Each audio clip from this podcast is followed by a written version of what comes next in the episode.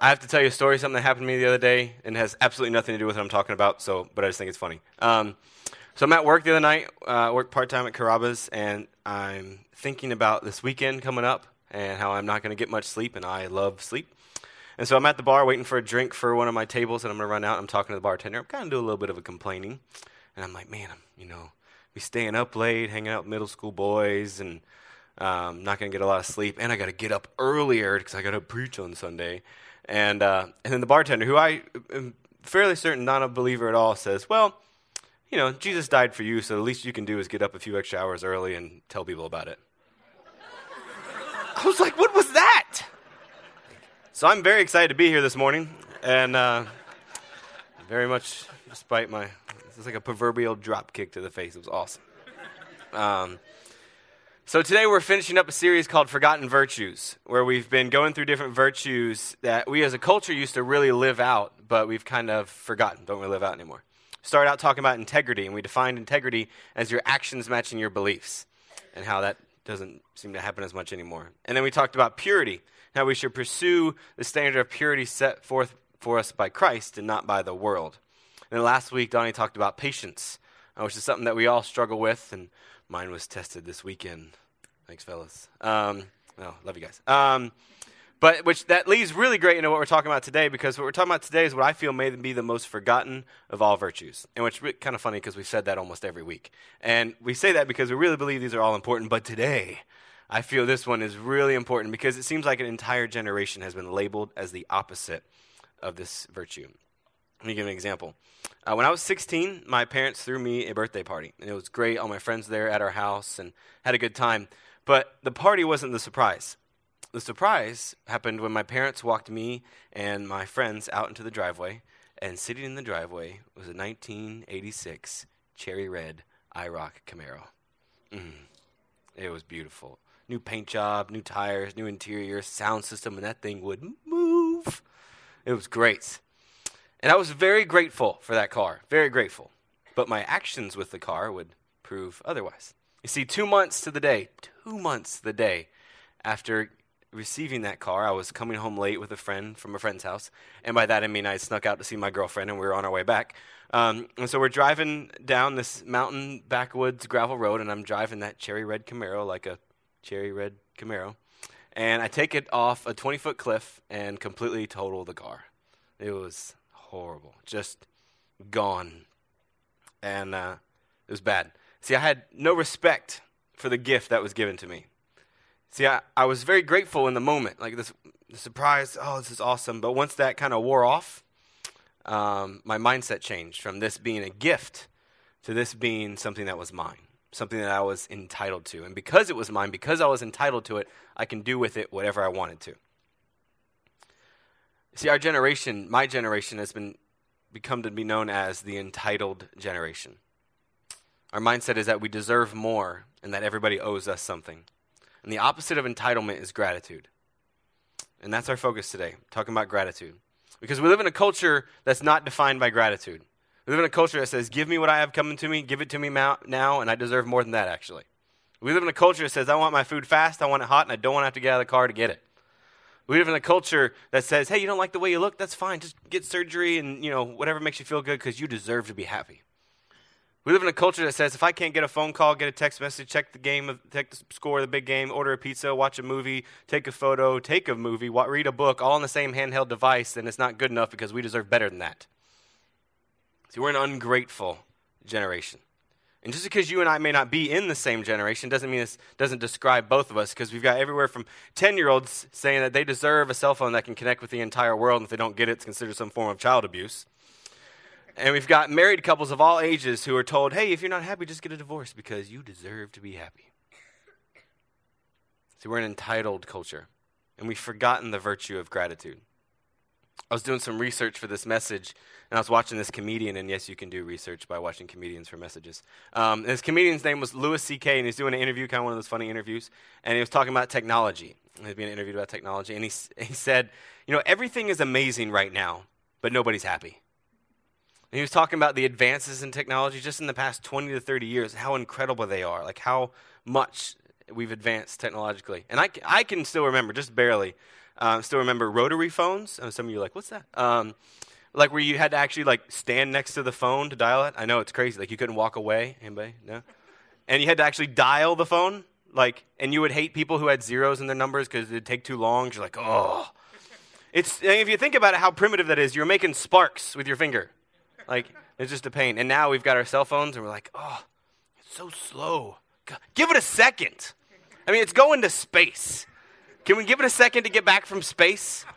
I mean, seriously. Like, I remember when going to the bank was a chore. Like, you had to actually get out of the car to go to the bank. If you wanted money, you had to go inside. And if you didn't have any more money, you're like, well, I guess I just can't do any more things. It's done. And even if you had a credit card, it was like this big deal. Like, I worked in the restaurant business all my life. So you have that big metal thing. Remember that? You like said, and you have to fill out this form, and you just chunk, chunk, chunk. And you had to call the president, to see if you had any more money. You didn't really have to do that part. But it was a big deal. Um, and so, and like speaking of technology, like the most recent thing I know of, like now you can have wireless internet on airplanes. Wireless high speed internet on airplanes. You can't even use your cell phone on an airplane, but you can have wireless internet. I don't know how it works. But this comedian was on one of the first, this guy was on one of the first planes when they introduced it. They're like, ladies and gentlemen, we'd just like to let you know that you can open up your laptops and browse the web. And so he pops it open and he's checking YouTube and it's going fast and he's checking his email and then it breaks down. Uh, so they get back on. Sorry, the internet's not going to be working anymore. Sorry. And so, and, and this guy next to him was like, "This is stupid. It's ridiculous." I mean, how quickly does the world owe him something he knew existed ten seconds ago? Think about it. How quickly do we become entitled to things that we that are ours? How quickly do we become entitled to them? And this isn't a relatively new thing, right? I mean, it's just gotten worse lately, but it's not a relatively new thing. It's something that Jesus dealt with as well. And there's this great story in the Bible about a group of people who seemed very entitled. And so I'm going to be uh, reading the story to you from Luke chapter 17. I'll be in verse 11, also be on the screen if you want to follow along.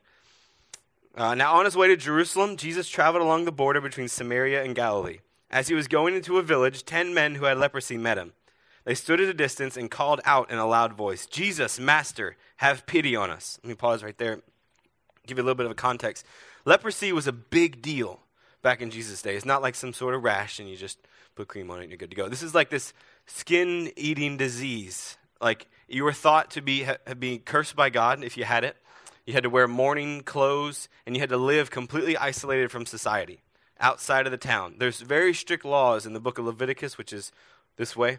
Um, and uh, it's this book of laws, very strict laws in Leviticus 13 about if you have leprosy, what you have to do. You have to be completely isolated from society. You can't live around people. And if you were ever to come into town, like where the people are, you weren't allowed to be within six feet of another, another human being. And you'd have to yell, you'd have to yell, unclean, unclean, whenever you'd come into presence to anybody else. Imagine, like, they've already got this physical just pain. And then they had this psychological, just, hum, just humiliated because they have wherever they go they have to yell unclean unclean imagine if you had some sort of skin disease like staph infection or mrsa or whatever i can't think of anything um, and whenever you like came into the presence of any other human being you had to yell hey i am contagious or i am infected you know unclean be, it's humiliating it's degrading even if these guys wanted to go worship in the temple, they'd have to be the very first ones in. And they'd go into a little room and they have to block them off and then let everyone else come in and worship. And then when everyone else left, then they could leave. First one's in, last one's out. Completely separated from society. It likely been years since these guys have been touched or hugged or shown any kind of physical affection. So this is a big deal. And so Jesus replies, when he saw them, he said, Go show yourselves to the priests. And as they went, they were cleansed. One of them, when he saw he was healed, came back praising God in a loud voice. He threw himself at Jesus' feet and thanked him, and he was a Samaritan. Jesus asked, Were not all ten cleansed? Where are the other nine? Was no one found to return and give praise to God except this foreigner? Then he said to him, Rise and go. Your faith has made you well. One person. One person came back to show his gratitude and to thank God. Now, these other nine guys, they probably weren't bad guys. They probably just got, you know, excited and all the things going on, but a lot of time to make up for. Who knows how long it had been since they had held their wife and just were able to embrace them. How long it had been since they'd seen their kids and were able to give them a hug. And they just got caught up in it. But just one, just one stopped and showed gratitude. Just one came back to thank God. Just one realized, hey, you know what? I probably didn't deserve this. My question for you this morning is will you be the one? Will you be the one? Because truthfully, the odds are stacked against you. Think about it. Will you be the one who every day pauses to give glory and honor to God? Will you be the one to stop among all the busyness and lift up a true and heartfelt worship to the creator and sustainer of our universe? Will you be the one to give praise and honor and worship and glory to the one who, while we were still sinners and couldn't do anything, sent his son to die for us because we couldn't do it ourselves? We couldn't take on that burden and we didn't deserve it. And not just with God, let's think about the people who impact your life. Will you be the one who stops long enough just to write a thank you note to somebody who's impacted your life? Will you be the one today who says thanks to the people who are ministering to your kids right now so you can be here? Will you be the one to say thank you for ministering to me and my family, to serving my family so we can be here? Will you be the one to stop and say thanks to a, to a coach or to a, a teacher or to somebody who leads your small group or to your mom or to your dad? Will you be the one to stop and show honor and gratitude? Or will you be like most people today?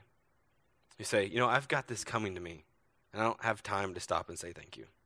Will you be the one to, to live with an ungrateful mindset? Are we going to continue to say things like, Why should I say thank you? I don't have to. I deserve these things. I deserve to live this way. I have a right to these things. I have a right to live this way. I'm entitled to them. So I can understand when it's hard because from birth, we're told to pursue certain things because of this culture. We're told to pursue to make a name for yourself, to, to make money, to go for it, to you know climb the ladder and do the best you can, to retire well and to get your big car and your minivan and your 401k and all that good stuff. But the reality is, before and above all of that, our allegiance needs to be to Christ and his kingdom first and foremost. See, we have to change our mindsets because there's really two mindsets that are ruining our culture when it comes to, to living out gratitude. And these two mindsets are re- illustrated really well uh, by the story in Scripture, believe it or not. And um, it's one page over. How exciting. Um, and so, Luke 15, there's this great story that you've probably heard of the story of the prodigal son, the lost son. And it's the story that Jesus tells. And I'm going to read just a, a little bit for, for you. And Jesus says this in Luke chapter 15, starting in verse 11. There was a man who had two sons. The younger one said to his father, Father, give me my share of the estate. So he divided his property between them. Everybody say, I want it now. I want it now. That's really easy for me to say, unfortunately. Uh, but that's the mindset that the younger son had, right? That's the mindset. He said, Hey, I know what I've got coming to me, and I want it now. And see, traditionally, and I'm pretty sure this is still the case, where parents would have to pass away before kids get the inheritance. I think that's still the way it goes. But this this kid, he knew he was like, hey, my dad's kind of wealthy. I'm pretty sure I'm gonna be doing pretty well after he dies. Um, and so he said, hey, listen, pops, you're better off dead to me. I want what you have. I want it now. Don't want to have to wait for it. Give it up. And what took years or decades to earn or to save, the son wanted now. And it took him weeks or months just to blow away.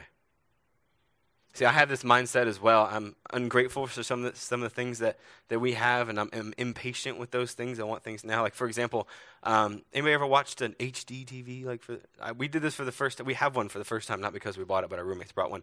Um, but it's the first time I'm getting to watch it, and it's great and it's clear, but I've noticed something about this TV. That there's this lag in between each channel.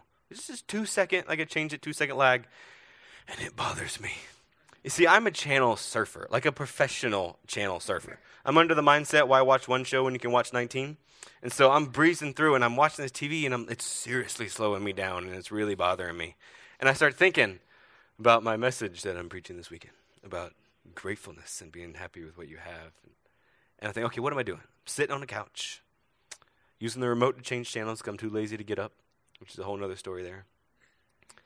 And I'm watching TV that's so clear that I can see the beads of sweat coming off this football player's head. Ungrateful. I want it now. Don't want to have to wait for it. The second mindset is illustrated really well by the, uh, the older son in the story. And in uh, verse 29 of chapter 15, this, the younger sons come back, and this is what the older son says. He says to his father, Look, all right, parents, if one of your kids have ever started out a conversation with Luke, look, exclamation point, it's probably not going to end well for the kids, guys. Just don't do it. Don't start. Not a good introduction to whatever you're trying to get there. All right, here we go. Um, look, all these years I've been slaving for you and never disobeyed your orders, yet you never gave me even a young goat so I could celebrate with my friends. I know when I'm partying, I always like to have a young goat there. Keeps things going. Um, so what's what's the older son saying? He's saying, "Hey, I deserve more." Okay, I deserve more. So the younger son comes back, and the, and the father, who's a picture of our heavenly father, by the way, he's waiting for his son to return. He's hoping to see him come over the horizon to come back. And when he does, he's thanking God because he's been praying for him to come back. He thanks God that he returns. He gives him a robe and a ring, and he kills the calf and throws a big party and says, Steak for everybody. And the big brother's outside going, Whoa, wait a minute. I didn't break any rules. I've never left. I've always done what I was told. Nobody did that for me. Hey, I, I deserve that. I deserve that and more. Somebody owes me something. Hey, Dad, I deserve that and I deserve more. See, we see this played out in our lives in different ways. One way, like, hey, I deserve a better paying job. And if I can't get that better paying job, I'm just not going to work because I'm not going to lower myself to the job that I don't deserve. Or I deserve this vacation, or I deserve these benefits. See, after I wrecked my, my Camaro, my parents still needed me to help out with uh, my brother and I around to like school and to practice and help out with some chores and stuff. So they were gracious enough to get me another car. And before you get excited, um, it was not just any car. They got me this 1993 Chevy Blazer thing. It was not pretty. It was like rusty, and the interior was all jacked up, and it wouldn't even pick up speed going downhill. And it was I called it my punishment car. And there, while there was some this small party was like, yes, I got a car. Most of me was like, whoa, whoa, wait a minute. We have to go to from a Camaro to that? Come on, we deserve more than that. See, these are the mindsets of the nine, not the one. I deserve more. I don't want to have to wait. I want it now. So how do we how do we do it? How do we go from this mindset of entitlement and saying how much we deserve and we need and we want it now to being grateful? How do we cultivate this attitude of gratitude, which is the only way I know how to say it. I know it's kind of cheesy and it rhymes, but it's the only way I know how to say it. How do we cultivate this attitude of gratitude? There's a couple steps we have to take, some things we need to do to, um, to live that out. And first thing we have to do is we have to recognize what it is that we deserve. Figure out what it is we deserve. And the Bible has some very clear things to say about that. Romans 3.23 says, For all have sinned and fall short of the glory of God. You guys, you heard that verse last night, right? We didn't even plan that, did we, Eddie? For all have sinned. Last time I checked, all means everybody. So we've all sinned. We're all fall short of the glory of God. And because of our sin, we deserve nothing. We deserve death. We deserve hell. We deserve eternal separation from God because of that sin. So when we understand, when you understand that you don't deserve anything, it's much easier to be a more grateful person. Because if you know you don't deserve anything, then anything you get is easy to be grateful for because you didn't deserve it, right? The second thing we have to do is we have to recognize where it is blessings come from. Recognize where it is where is these good things come from in our lives. James 1:17 says every good and perfect gift from, comes from above. Every good and perfect gift is from above. So it doesn't matter how much you make because gratitude makes poor people rich and ungratefulness makes rich people poor. See, we, when we recognize that life itself is a gift, we, sh- we should be overwhelmed by this sense of gratitude. Waking up every day should take on a whole new meaning. Life should take on a whole new meaning. Choosing whether or not to hit the snooze button should have serious implications when we realize that life is a gift, something that's given to us, not just ours to do with whatever we want.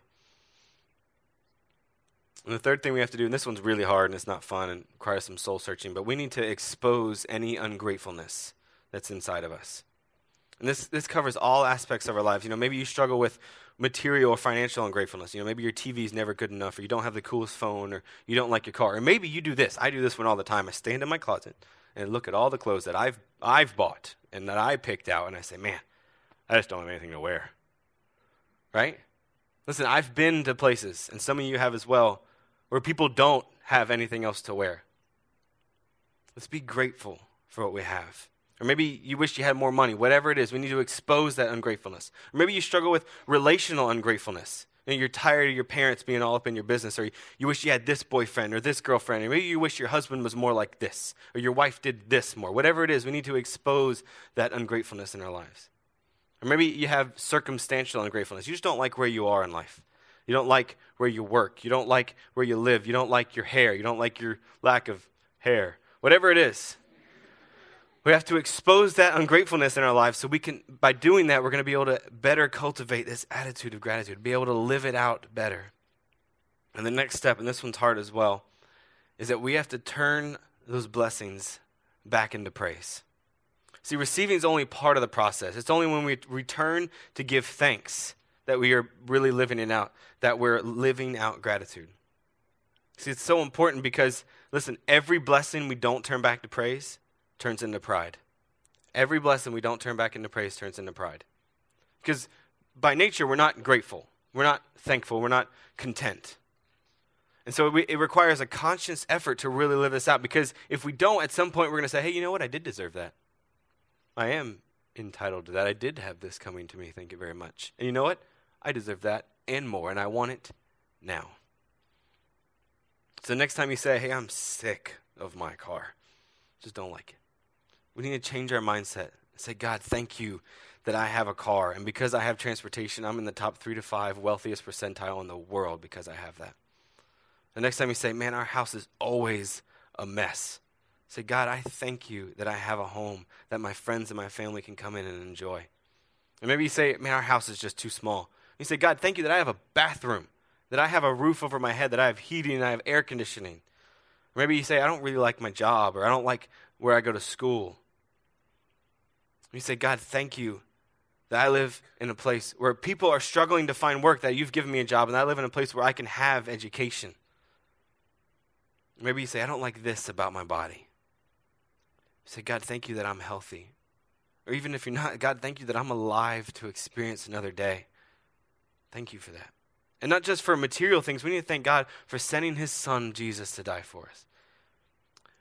That he took this person who deserved nothing and gave me everything. Say, God, thank you for doing for me what I could not do for myself, and I did not deserve it at all. For doing for me what I couldn't do, for taking this life and transforming it into something that's good, for giving me the blessings that you've given me. Maybe you can't say that this morning. Maybe you can't say thank you to God for the material things or even for that his son died for you because you don't know that you should be thankful for it. You should. And if you want to know more about that, that's that's what we are all about. We want you to know that you can be thankful and live a grateful life because Christ came and lived and died for you and rose again. And because of that, you can live in eternity with Him. You can live a life that's washed away of sins and you can be forgiven. So I say, let's be the one. You and I, let's be grateful. Let's live that out. Let's live it out. Let's be the one starting now.